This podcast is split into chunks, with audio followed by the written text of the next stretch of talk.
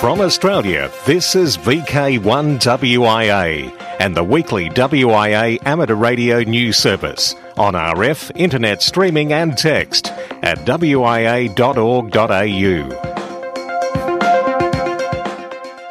I'm Graham VK4BB, and yes, you've tuned WIA News for week commencing December 21, 2014, the Christmas edition.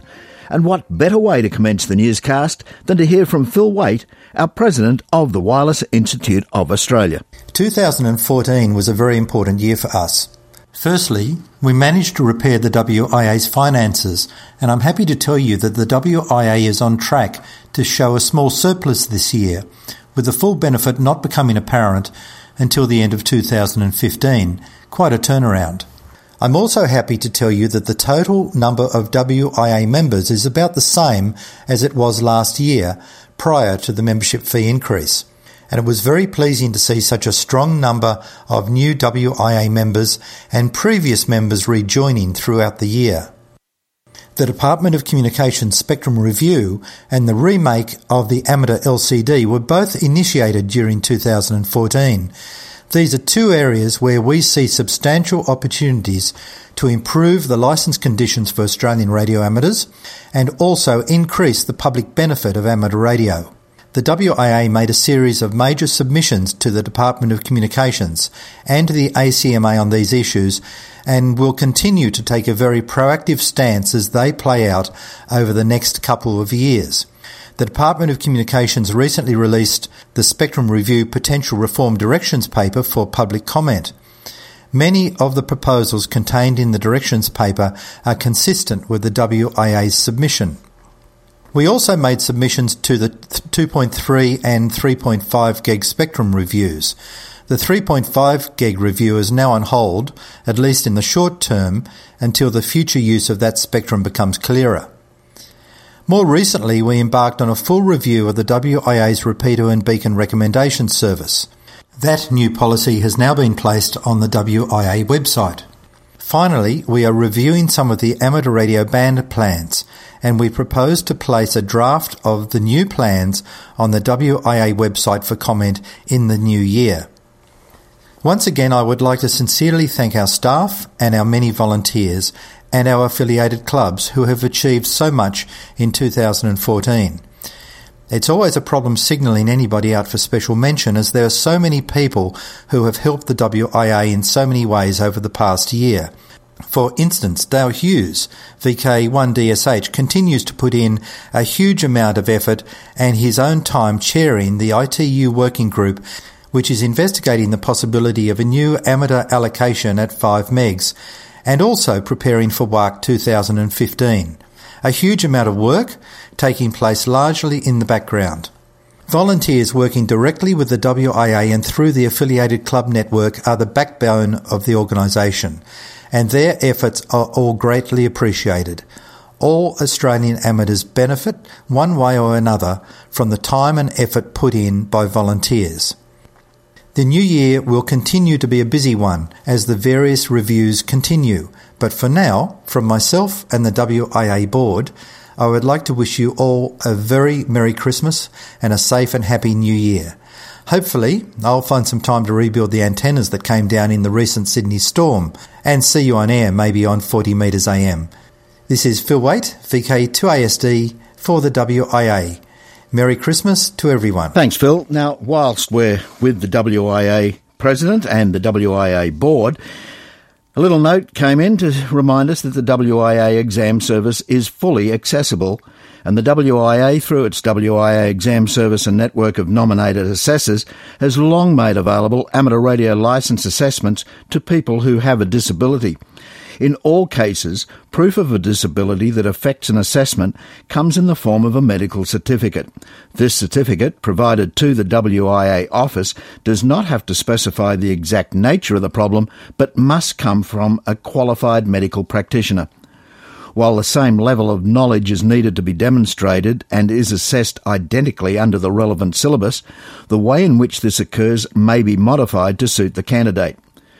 For the visually impaired, this can include the use of braille text and talking or audio measurement devices to supplement the assessment.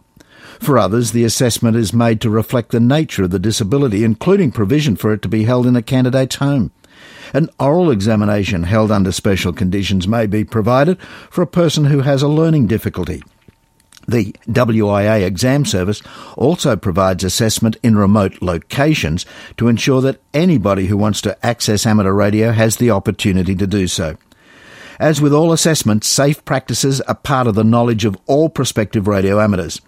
Any inquiry about these special or remote assessments can be made to the WIA exam service or a WIA nominated assessor. Across Australia from VK1 WIA, you're tuned to the WIA National News Service.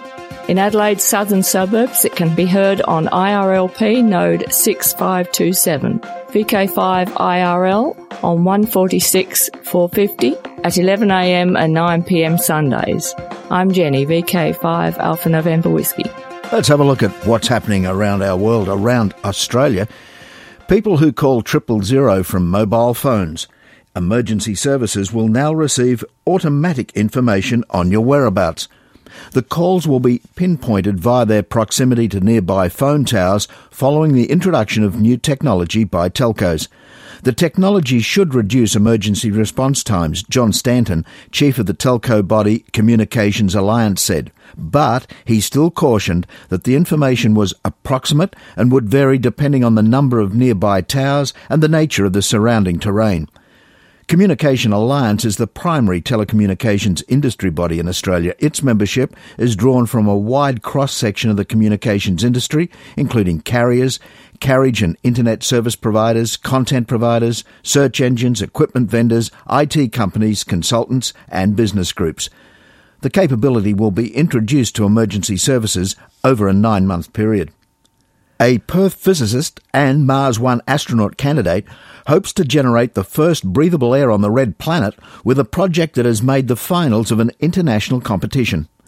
Josh Richards, along with a team of students, hopes to send a system which will convert water into breathable oxygen to Mars as part of their Helena payload project. The Helena team plans to demonstrate oxygen production from water in the Martian soil through electrolysis. Helena's primary science payload is an electrolysis module housed in a custom made chassis unit designed to demonstrate key life support technology, producing oxygen from water extracted out of the Martian soil. Theirs is the only Southern Hemisphere entry to reach the finals of the Mars One University competition to land experiments on Mars. The ongoing Mars experiment NASA's Curiosity rover has detected methane gas that could hint at past or present life on the planet.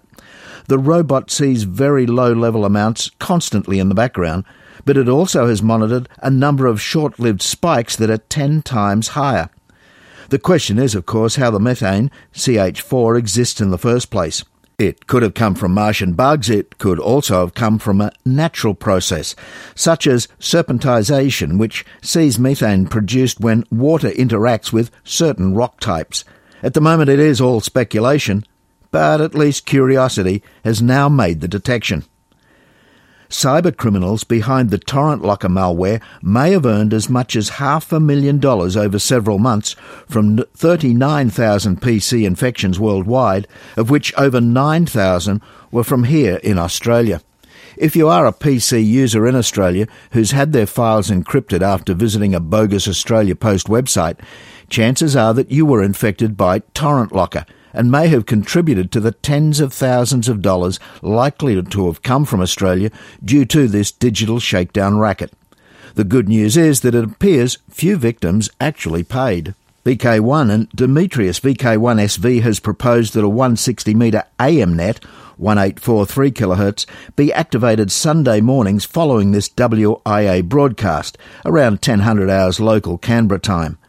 At this time of the day, only ground wave propagation could be expected, so depending on the efficiency of your antenna, stations on the north and south of Canberra may be able to make contact. Give it a try. In VK3, Julie VK3 FOWL and Joe VK3 YSP set off Friday, the 26th of December, for their final road trip for the year and plan to leisurely activate heaps of national parks in Victoria's east. Others have also indicated they too will be portable during early summer. The duo tops off a busy year indeed. It's included visiting parks and display stations at events like the International Museums Weekend and the International Lighthouse and Lightship Weekend. Their fourth road trip will activate 17 Eastern Victoria National Parks in seven days for the Keith Roget Memorial National Parks Award. Some 14 also qualify for the Worldwide Flora and Fauna Award.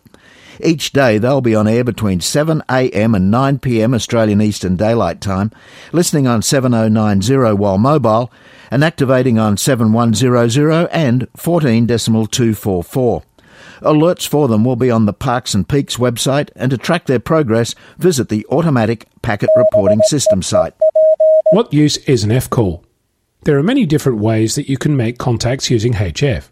Over the past weeks, I've talked about picking your band and frequency, about matching the rhythm of the other station, about setting up next to a big station, and about picking and choosing rather than sitting on one frequency calling CQ. Another technique you can use to make contacts is to listen for local stations, to hear whom they're talking to, and at the end of their QSO with a distant station, which you must also be able to hear, otherwise it just defeats the purpose, asking for a QSO with the same remote station. It's likely that the local station will hear you much louder than the remote station, and many locals will help you out with the contact. Don't expect them to help. They're having fun, just like you, but be gracious when they do help. In this internet connected world of impersonal email, it's easy to slip into the same mindset anonymous communication. But the amateur radio community is small. You're likely to meet the amateur you thanked last week face to face at the local Hamfest, so be mindful of that. Of course, there are going to be people on air who don't float your boat. Don't antagonize them, there's no point. I know it's hard when another station, sometimes deliberately, interferes with you, but it's more sporting to move on rather than get involved in a tit for tat exchange.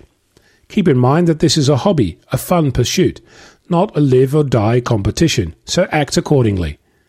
In all I've found the amateur community to be extremely welcoming and friendly, so don't let a few bad experiences colour your hobby. HF can be hard work, but I have to tell you, I found myself jumping around the room when I've made a difficult contact.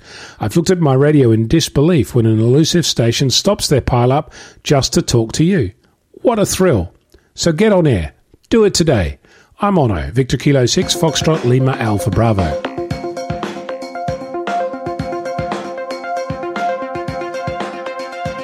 From Australia, this is VK1WIA and the weekly WIA amateur radio news service on RF, internet streaming and text at wia.org.au.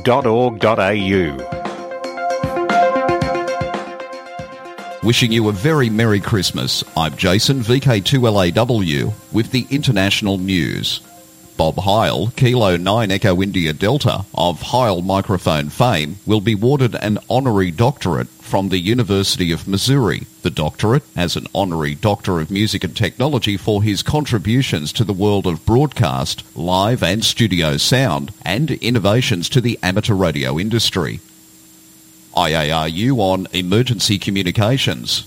The benefits of better communications during disasters has been highlighted at the International Telecommunications Union ITU Telecom World 14 held in Doha, Qatar. International Amateur Radio Union IARU President Timothy Ellam, Victor Echo 6 Sierra Hotel slash Golf 4 Hotel Uniform Alpha, told those attending of the vital role of amateur radio operators during disasters.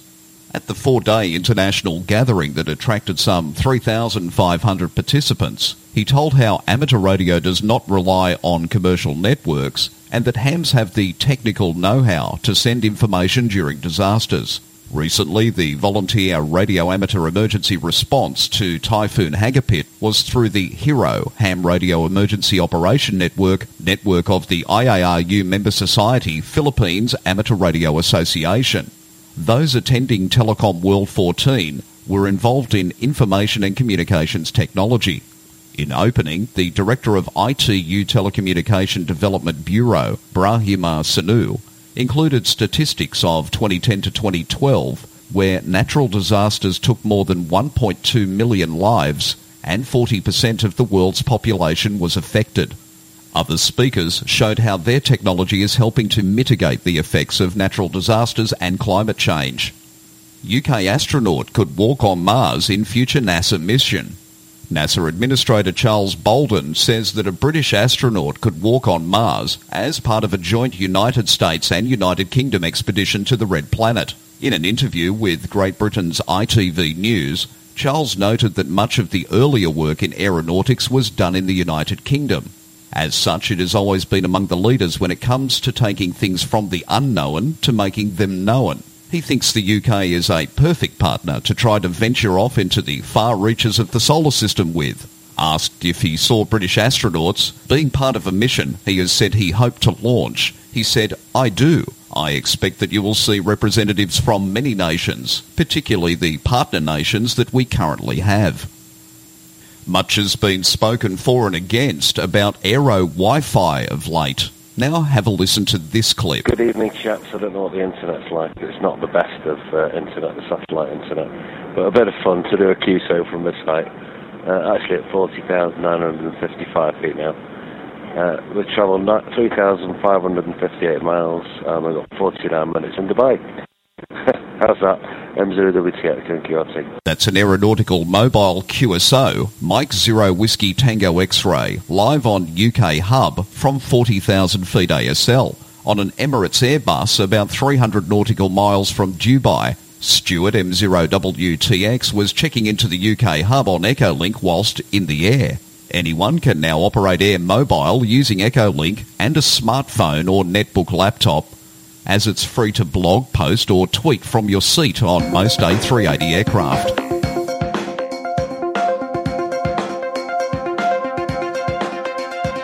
From Australia, this is VK1WIA and the weekly WIA amateur radio news service on RF, internet streaming and text at wia.org.au. Operational news on Felix VK4FUQ Awards. Israel National Parks Award. Members of the Holy Land DX group will activate Mamshit for the Israel National Parks Award. 4XFF026 Holy Land Square H26BS. This will be the first time ever activation. Look for the group to sign 4X0WFF between December the 26th and the 27th. They plan to have two stations operating CW and SSB. QSL cards will be handled by ROS 4Z5LA. Special event stations DX Beacon Repeater and Net Advice. Jason, VK2LAW in the international news segment last weekend told of how the West Bengal Amateur Radio Club had involved the government in a scheme to introduce ham radio to fishermen. Now comes news that the members of the West Bengal Radio Club will be active as 8T5MQT from Sagar Island between January the 9th to the 16th on 14.260 MHz. QSL via VU2NRO. WW1 USA will be on the air on the 27th and 28th of December to commemorate the Christmas truce of 1914. Details are on QRZ.com. Members of the GTM Radio Club in Belgium will be on the air using ON70BUTS until the 14th of January to commemorate the Battle of the Bulge. QSL via ON4CFB. Special event station R100EA is on the air until the end of December to commemorate long distance flights by the Russian Air Force that began 100 years ago. Russian stations QSL via RV3YR and the rest of the world via GM0WRR. PU2KKE will be active with the special call sign ZV5WSE from Santa Catarina Island between December the 27th to the 31st. Santa Catarina is the largest and most populated island in Brazil. The purpose of this DX expedition is to spend most of his time on the isolated and deserted beaches, combining hiking, camping, and ham radio. ZV5WSE will be hiking approximately 70 kilometres. For VK1WIA National News and wishing you all a very merry and holy Christmas, I'm Felix VK4FUQ Inningham. Right across Australia from VK1WIA, you're tuned to the WIA National News Service. In Adelaide's southern suburbs, it can be heard on VK5 RAD 2 metre repeater at 0900 hours local. I'm Steph, VK5HSX, on behalf of the South Coast Amateur Radio Club. I'm Brian, VK3GR, with Worldwide Special Interest Groups. ATV, where every pixel tells a story. ARISS continues expanding role of ISS ham TV. The amateur radio on the International Space Station, or ARISS Group, is continuing to explore the possibility of establishing a network of ground stations. This in the hope of enabling the use of the recently activated ham TV video system during such activities as ARISS School Contacts. You know, the building of this International Space Station took over 40 missions between 1998 and 2011, with one more piece planned for delivery in 2015 and you can watch the whole thing come together in just a few minutes, thanks to a newly released time lapse video. Those who have only seen photos of the massive structure circling our planet may be surprised to learn that the ISS, in Earth terms, is a massive structure weighing over 400 tons spread out over the size of a football field. No booster rocket could carry it into orbit as a completely assembled unit, so it was assembled piece by piece in Earth orbit with components contributed by different space agencies. These include the United States, Canada, Europe, Russia, and Japan. To worldwide special interest groups, females in radio, the first female ham radio operators and their awesome legacy. Ashley Hennifer writes about some of the early female radio amateurs. Many hams consider amateur radio to be the original maker skill, requiring knowledge of electricity, geography, and communication. And it's one of many mediums that gave women the chance to have a global voice, and they took it. You can read the article at the themarysue.com website. Carol McGee of Reno, Nevada, has been named the recipient of the 2014 Legacy Award, presented by the Sisterhood of Amateur Radio, a worldwide organisation dedicated to the advancement of amateur radio amongst women. The annual award honours a woman who, through her actions, has helped to ensure that amateur radio continues into prosperity. Mrs. McGee, who will turn 95 in a few weeks, was first licensed in the 1930s as W8UCY. Seven decades would pass before a recent chance conversation between Mrs. McGee and Nancy Holder, KF7YFT, landed on the topic of ham radio. Since that time, Carol McGee has had a renewed interest in amateur radio and hopes to be relicensed. Interestingly enough, Mrs. McGee, a CW operator, has never spoken a single word over amateur radio and only recently held a portable radio for the first time. Worldwide Special Interest Group's Final Frontier. NASA New Horizons Pluto spacecraft wakes up.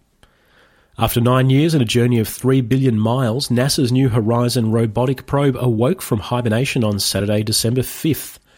This to begin a mission to study the icy Pluto and other dwarf worlds in the Kuiper Belt home.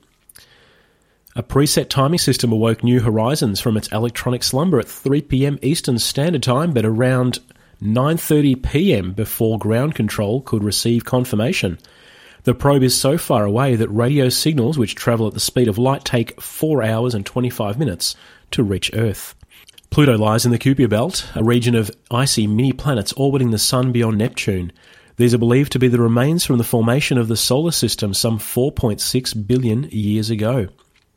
It's also the last unexplored region of the solar system. The scientific observations in that part of the solar system will begin January 15th, with the spacecraft's closest approach expected on July 14th. HAMSAT 2. Last week in this WIA newscast, Robert brought you news of an Indian company, part founded by VU3 ISS, who is set to build HAMSAT 2. Now, this week, more from Chris, VK6FCBG. Riverspace, a startup co-founded by fellow amateur VU3 ISS, has confirmed a deal negotiated with AMSAT India to develop HAMSAT-2 as a successor to the popular VO52, who went silent in July 2014 due to onboard battery failure. HAMSAT-2 is expected to be carried aboard the Workhorse Polar Space Launch Vehicle and is expected to carry the following onboard equipment for amateur use. UV analog FM transponder, UV linear transponder 50 kHz wide, APRS digipeater, and a digitalker. Dhruva Space is developing the complete satellite bus including electrical power system, attitude control, onboard computer, and communication system.